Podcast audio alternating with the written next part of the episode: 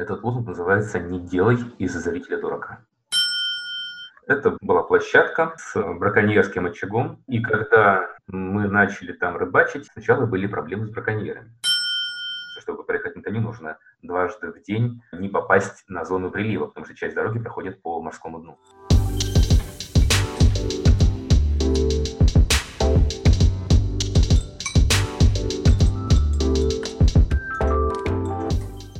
Всем добрый день. Всех приветствую в подкасте «Музейная кухня». Меня зовут Иван. И сегодня я разговариваю с прекрасным человеком. Его зовут Дмитрий Комаров. А как, кстати, правильно называется должность? Представитель Тани Тетриной? Представитель, сооснователь – это такое, можно сказать, семейное дело, семейный музей. Точнее, правильно сказать, все-таки не музей, а историко-этнографический комплекс. Хоть у нас и есть три главных признака музея, но все-таки официального наименования пока еще нет.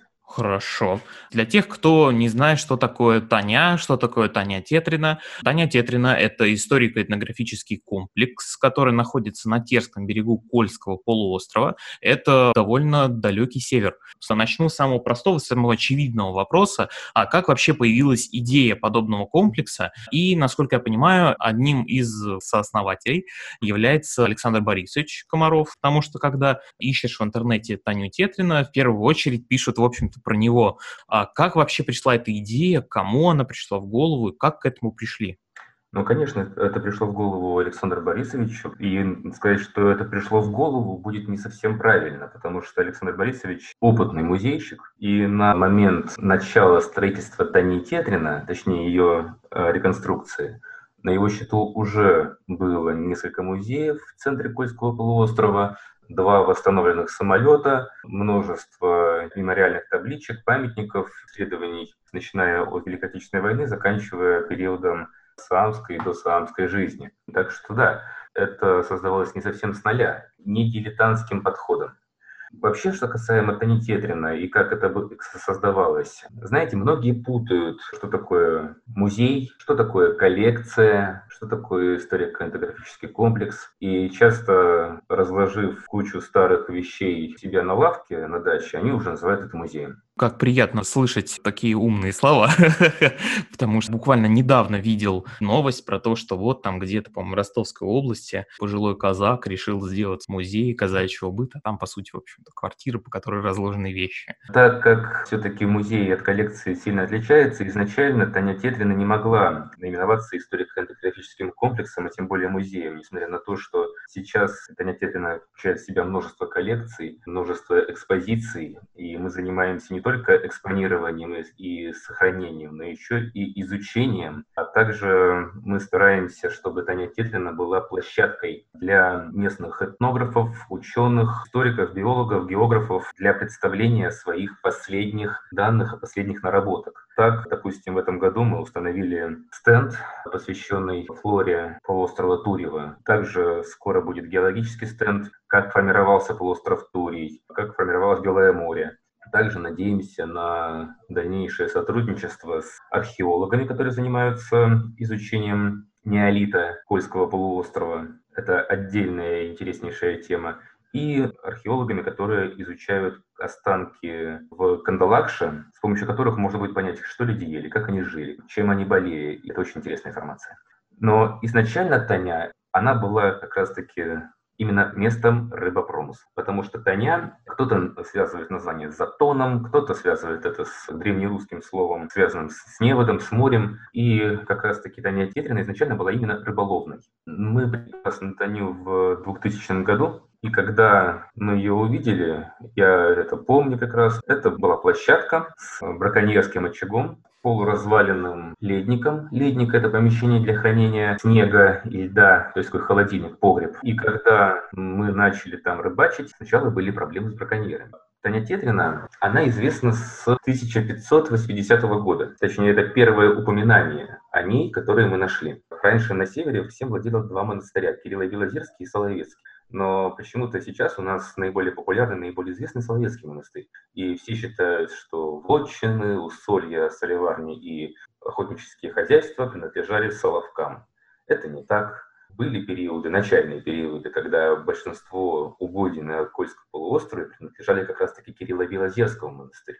Но постепенно он стал занимать все больше и больше территорий, и для урегулирования отношений между двумя крупными монастырями, Кирилло-Белозерским и Соловецким, они иногда заключали раздельные грамоты, то есть какая территория кому отходит. Историки, этнографы кланяются в ноги этим монахам, потому что они были страшными крючкотворами и записывали все. А, там, грубо говоря, если они записывали, что Иван Косой задолжал в казну монастыря из деревни Кукуева там 100 рублей, то автоматически историк знает, что появилось первое упоминание села Кукуева, и пошел в историю этот Ваня Косой, и теперь мы знаем, сколько он зарабатывал, потому что платил он церковную десятину. Это все легко рассчитать, и это только вершина айсберга, что можно из этого выяснить. И таким образом Таня впервые попала в источники. Если эта Таня такая старая, если на ней в течение столетий люди рыбачили, это значит место уловистое. По описи начала 20 века Таня Тетрина являлась третьей, третьей по уловистости на Терском берегу. Поэтому не возникает удивления, почему, когда мы туда приехали, там были браконьеры потому что это место испокон веков, уловистое, известное, знаю, что если там сетку поставишь, то рыба у тебя будет. Поэтому, когда мы взяли землю, когда поставили невод, у нас пару раз сожгли вагончик, где мы жили, потому что рыбаки не понимали, почему это на их месте, пусть и легально, но кто-то начинает ловить рыбу. Постепенно, когда там стояли наши невода, когда мы занимались рыбопромыслом, Сельдиным и Горбушичем, часть средств, полученных от рабопромысла, шла на восстановление Тони, потому что уже тогда стало понятно, что мы ходим по истории. Поэтому изначально мы поставили, конечно, Поморский промысловый крест, потому что он стоял на многих тонях. Взяли вывески на этом кресте из оригинала, находящегося немножко в другом месте. Потом была построена баня, в которой можно и мыться, и жить. Затем была установлена изба. То есть такой стандартный способ постройки тони. Сначала баня, потом уже изба. Потом был поставлен ворот для вытаскивания тяжелых карбасов деревянных. Карбас – это промысловая лодка. Покати – это такая лестница для того, чтобы лодку было легче вытаскивать. Был восстановлен лейник, колодец. Так что все постройки, стоящие на тоне, они стоят на старых местах. И даже тот же самый колодец, мы его не вырывали, а мы его просто расчистили. И данный колодец является причиной почему Таня Тетрина не смогла вырасти в поселок или в село. Потому что абсолютное большинство поселков и сел и городов на берегу Белого моря – это бывшие Тони, которые просто разрослись. Но Таня не смогла вырасти, потому что у нее нет реки, нет большого количества пресной воды, которой нужно для разрастания. У меня сразу столько, скажем так, вообще в принципе история с тем, чтобы создавать какого-то рода историко-этнографические комплексы, она потихонечку, ну, как мне кажется, во всяком случае, становится популярной. В частности, кстати, на русском севере такое вот часто бывает. Но не каждый историко-этнографический комплекс начинается с борьбы с браконьерами. А как их прогнали по итогу? Люди же, я так понимаю, там не первый год. Как удалось достичь какого-то соглашения? Ну, знаете, причин множество, но все-таки браконьеры тоже люди. Кроме того, в данный момент слово браконьер на Белом море, на Терском берегу не является таким уж плохим и злым, потому что многие рыбаки вынуждены становиться браконьерами, поскольку выловить в небольших количествах рыбу с легальными способами невозможно. Но, конечно, то, что было в 90-х годах, те люди, они были именно промысловиками семги нелегальным способом, и перестали они предъявлять претензии на Таню Тетрина, когда уже увидели, что мы работаем легально, что мы работаем официально, что установлены знаки, проведено, грубо говоря, межевание, в том числе и много общались, много разговаривали. К тому же люди, я считаю, что видят, чем ты занимаешься. Если ты работаешь не только на себя, но и стараешься заниматься какими-то социальными вещами, историей все-таки, в том числе и их историей, они начинают относиться к этому более лояльно и более спокойно. К тому же Белое море большое, и всегда можно договориться, потому что у рыбака очень много врагов, потому что море штормовое, опасное. Хотя бы рыбак с рыбаком должен всегда найти общий язык. А то, что вы еще изначально сказали про то, что на севере и вообще северо-западе сейчас очень много строится историко-этнографических комплексов, музеев, коллекций, которые называются музеями, Этому есть очень простое объяснение. Многие, опять же, считают, что создать комплекс, создать музей – это просто собрать старые вещи. И можно таким образом приглашать к себе туристов, людей и заманивать их историей этнографии. Мы на Тане Тетлин занимаемся в том числе борьбой с мифами, борьбой с легендами и со сказками. Потому что историю изучать долго. Ее изучать иногда для кого-то скучно, а иногда это даже дорого. Потому что, например, тот документ, из Российского государственного архива древних актов, согласно которому мы определили, что Таня впервые была обнаружена в источниках в 1580 году, этот документ нам ксерокопия обошлась в 10 тысяч рублей. О да, знакомая история. А создать сказку – это быстро. Рассказать про Гиперборею, рассказать про энергетику. История – это что такое? История – это процесс формирования настоящего в прошлом. И если человек не знает своей истории, то достаточно проблематичный вопрос о том, какое у него будущее. А, вот, кстати, вопрос. Пока дочитал отзывы, встретил интересную фразу, что Таня Тетрина не совсем понятно, то ли это Скансен, ну, то есть музей под открытым небом, то ли это турбаза, то ли это дача. С самого начала предполагалось, что это будет нечто историчное, или же это изначально позиционировалось как раз, да, заниматься там тем же самым рыбным промыслом. Что это было в начале и в какой момент произошел вот этот вот щелчок, что будем делать это именно как вот такую вот форму? Таня изначально не была ни туристической базой, ни музеем. Это был именно рыбопромысловый участок. И уже благодаря рыбопромыслу часть средств была направлена на восстановление Тани и на придание ей исторического облика. Постепенно, когда у нас появились первые коллекции и первые экспозиции, мы стали приглашать сюда уже туристов. Изначально это были просто проезжие, которые ничего они не знали. Рекламы у нас никакой не было, только на сарафанном радио. И когда люди приезжали, они не только видели старые Невода, старые якоря, не только слушали про ушкуйников, про новгородцев, прибывших сюда первый раз, про лопарей, они еще могли выйти в море, собственными руками поднять невод, посмотреть, как это было раньше, глядя на море, съесть беломорскую рыбу, так же, как и поморы сотни лет назад, и постепенно наконец стали проводиться интерактивные экскурсии. То есть не только экскурсия по экспонатам, но еще и выходы в море, обучение ловле ставным неводом. И таким образом человек лучше понимает не только этнографию, не только быт, но еще и тяжелый труд, которым жили поморы. Потому что помор — это не национальность. Это так же, как и казак. Грубо говоря, сейчас нету казаков, потому что нету такого сословия, нет такой профессии. Ты можешь быть потомком казака. А помор — это человек, живущий морем. Если ты помор, уехал, грубо говоря, в Москву заниматься юриспруденцией, ты уже не помор. Ты, может быть, предок помору или раньше помором был.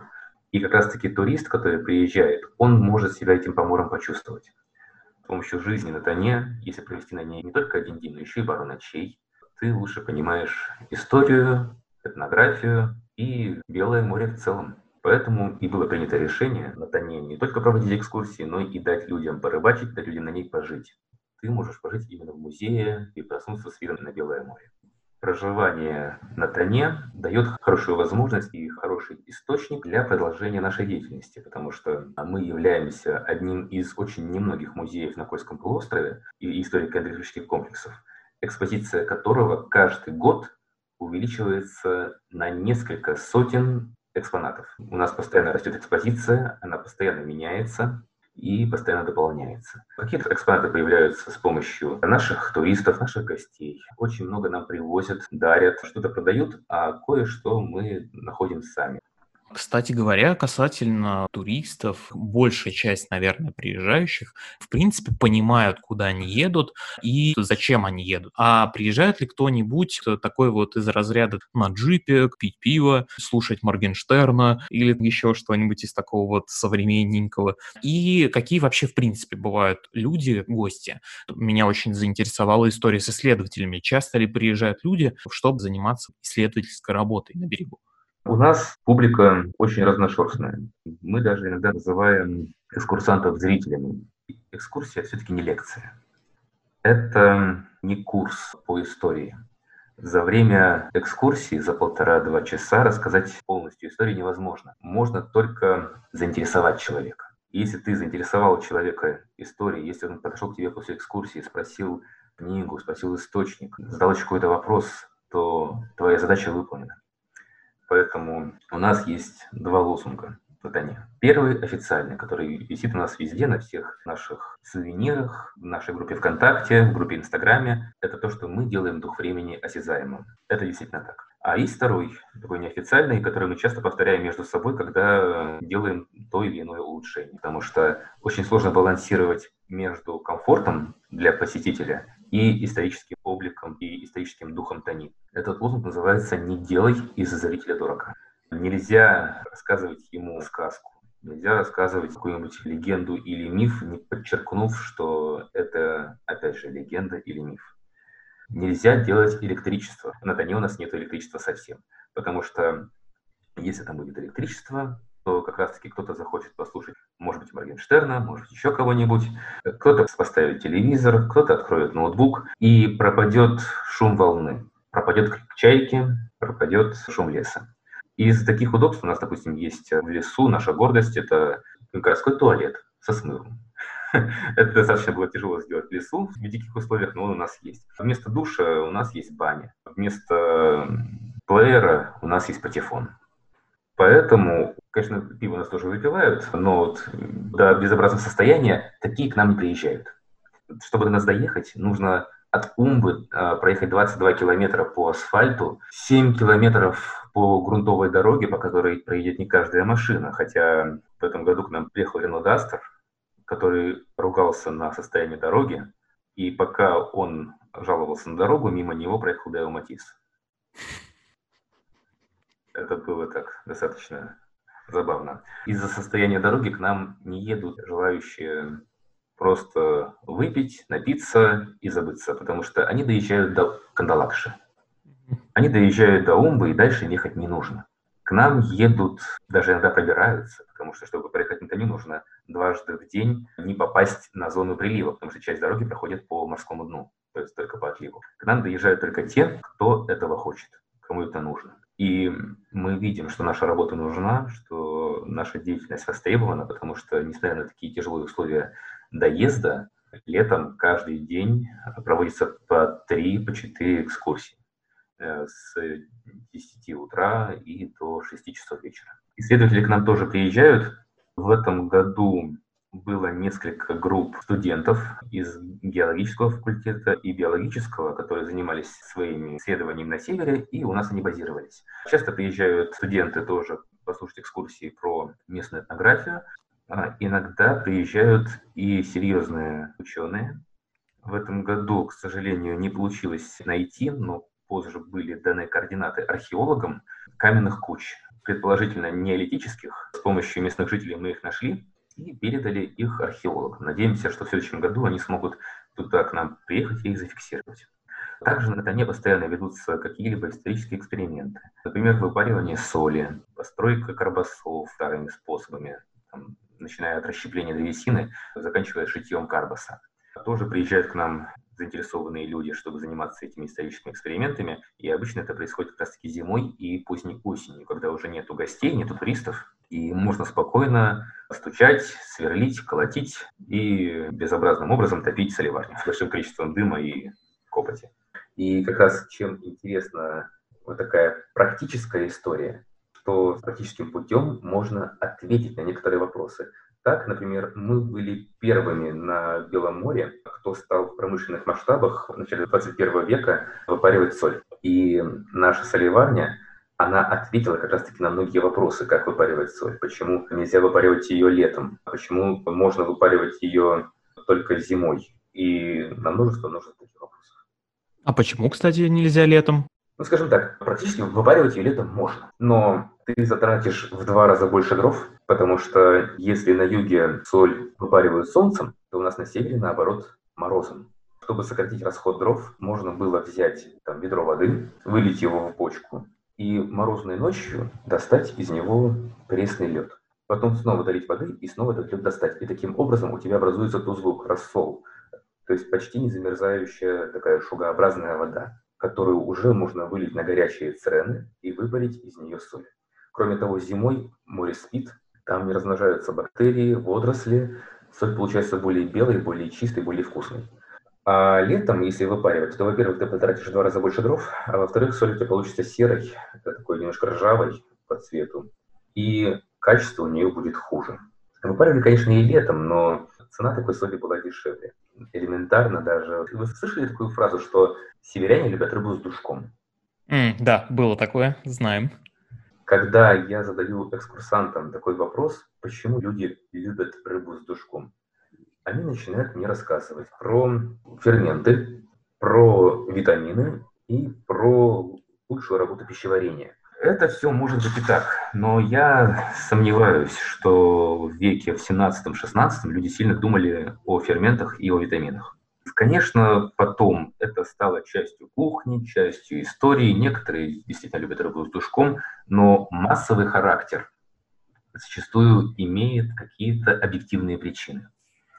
И, скорее всего, причина в деньгах, потому что соль была крайне дорогой по нашим исследованиям, которые мы провели конце XVI века в Москве килограмм соли стоил примерно на современные деньги пол, полторы тысячи рублей. Как раз таки потому, что она выпаривалась на Белом море. Это, во-первых, сложно, во-вторых, долго, в-третьих, очень большое количество дров выходит, и на Тане Тетрина была прекращена добыча соли в свое время, потому что весь лес в округе был вырублен. Так как это стоило очень дорого, полторы тысячи рублей за килограмм соли, рыба с душком, она была дешевле и более доступна простому бедному населению, в первую очередь Беломорского региона. Потому что если ты повезешь малосольную рыбу в Москву, то она до нее просто не дойдет. А до Архангельска уже дойдет. И профессия блогера, она не такая уж и современная. И некоторые путешественники в XIX веке, например, они не только путешествовали, они еще описывали свои путешествия и описывали местных купцов. Потом издавали публикации со своими рекламами или антирекламами, за которые, возможно, им заплатили.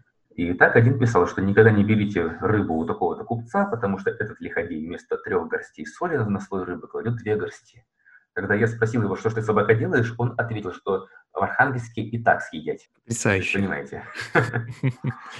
Слушайте, учитывая огромное, на самом деле, количество активностей, которые, получается, есть, огромное количество действительно истории естественной, которая образовалась на этом берегу, есть ли какой-то вот этот вот большой план по поводу того, что дальше, как дальше что-то развивать, возможно, выпустить какие-то книги. В общем, что хочется сделать, что планируется сделать, и что является такой вот, ну не то что вершиной, мечтой, возможно, что хотелось бы реализовать в этом историко-этнографическом комплексе. Да, спасибо, что сказали. Книги у нас действительно есть, у нас всего их пока несколько штук. Это книга про теневое хозяйство и про историю возникновения Тани Кетрина, затем про историю солеварения, историю жизни тыла на берегу Белого моря, историю авиации, сборник «Альманах» про отдельные самолеты что был такой-то, у него была такая-то история, упал там-то, такие-то люди. В этом году мы нашей военной части экспозиции установили, наконец, памятную мемориальную табличку с фамилиями и именами всех тех, кто погиб на Терском берегу.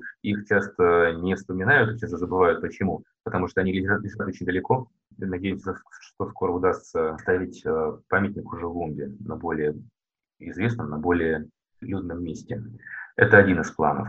Что касаемо самой Тани, еще у нас вышла одна книга про историю сам, точнее, про историю терских сам, потому что история сам, в принципе, описана, а про историю тех, кто жил на берегу Белого моря и как раз имел первый контакт с э, поморами, про них написано довольно мало. Мы старались, постарались небольшую книжку про это издать. Из больших наших планов, знаете, и громадье.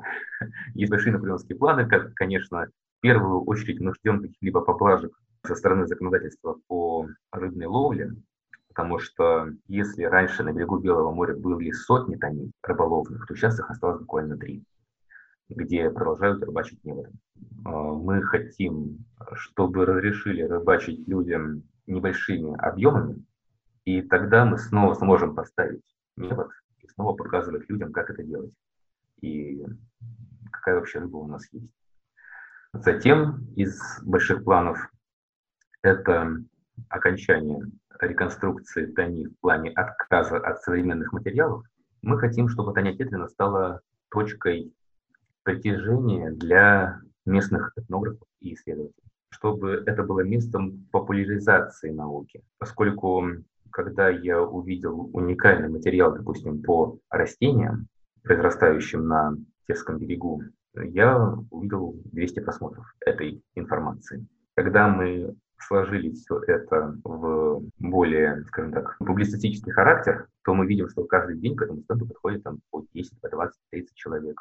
И нам кажется, что если Таня завоюет некоторую популярность в медиапространстве, в интернете, и мы сможем уже на самой Тане, что уже мы начинаем делать, прославлять ученых и просто местных энтузиастов, то это повлечет за собой, скажем так, улучшение их деятельности. Слушайте, это очень здорово. Я, во-первых, должен сказать вам большое спасибо. Это абсолютно потрясающее интервью. Я не ожидал, что в действительности так много всего существует в таком, казалось бы, небольшом месте. Это действительно очень интересно и очень важно для того, чтобы сохранять эту уникальную культуру. А всем слушателям большое спасибо, что были с нами. Слушайте наш подкаст в Яндекс Музыке, слушайте в Apple. Если вы слушаете на той платформе, где можно ставить оценку, сделайте это. А еще напишите комментарии. Их слушать и читать всегда очень-очень приятно. Всем до скорого и не забывайте быть классными. Пока-пока.